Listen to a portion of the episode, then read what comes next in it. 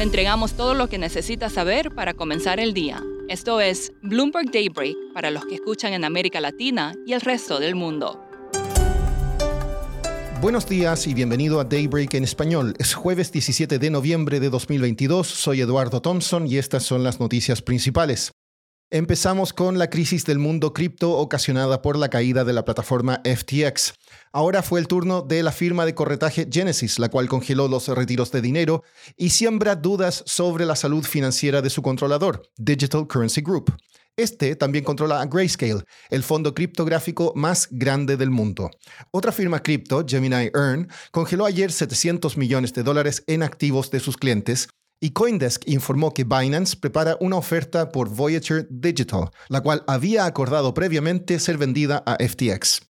El mercado está atento al Reino Unido, donde el ministro de Hacienda Jeremy Hunt debe anunciar hoy un plan fiscal que busca ahorrar 55 mil millones de libras y así reducir el porcentaje deuda PIB del país.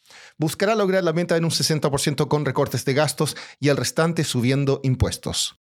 En Estados Unidos, los republicanos confirmaron la elección de su diputado número 218, con lo cual controlarán la Cámara de Representantes a partir del próximo año. A más de una semana de las elecciones, unas seis disputas legislativas siguen sin decidirse. Se espera que la oposición presione a Biden para que adopte un enfoque más agresivo contra China.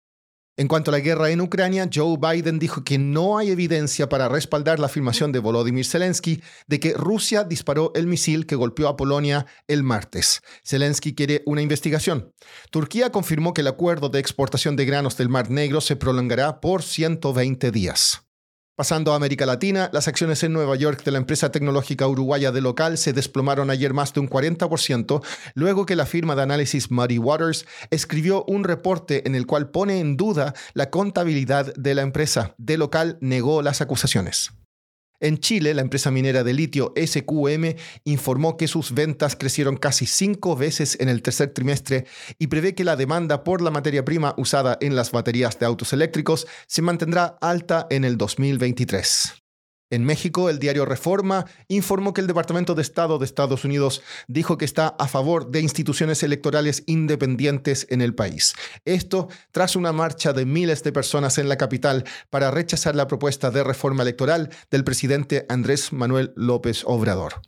Volviendo a Estados Unidos, crece la presión en el Congreso para que legisladores regulen a las redes sociales, en particular por potenciales efectos negativos sobre los menores de edad. María Curi, periodista de Bloomberg Government, nos explica desde Washington.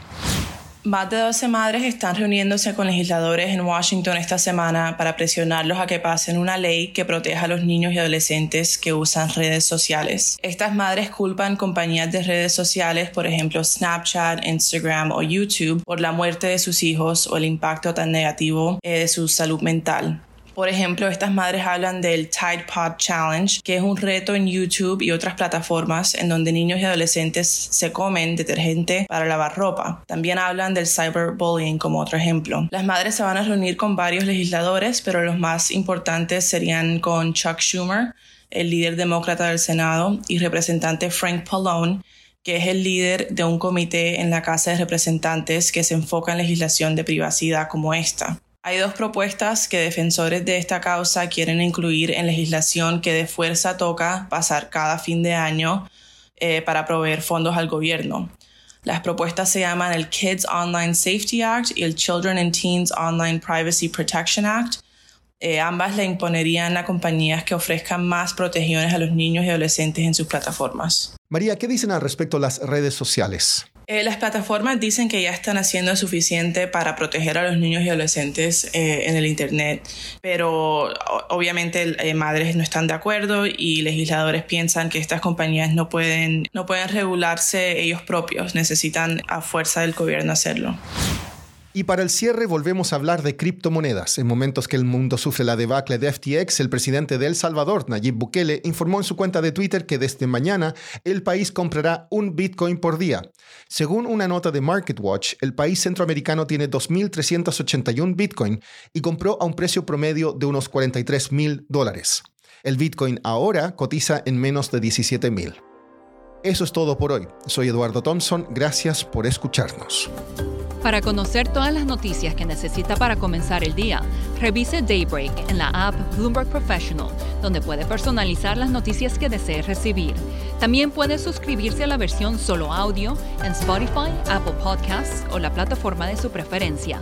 Eso es todo por hoy. Escuche de lunes a viernes Bloomberg Daybreak.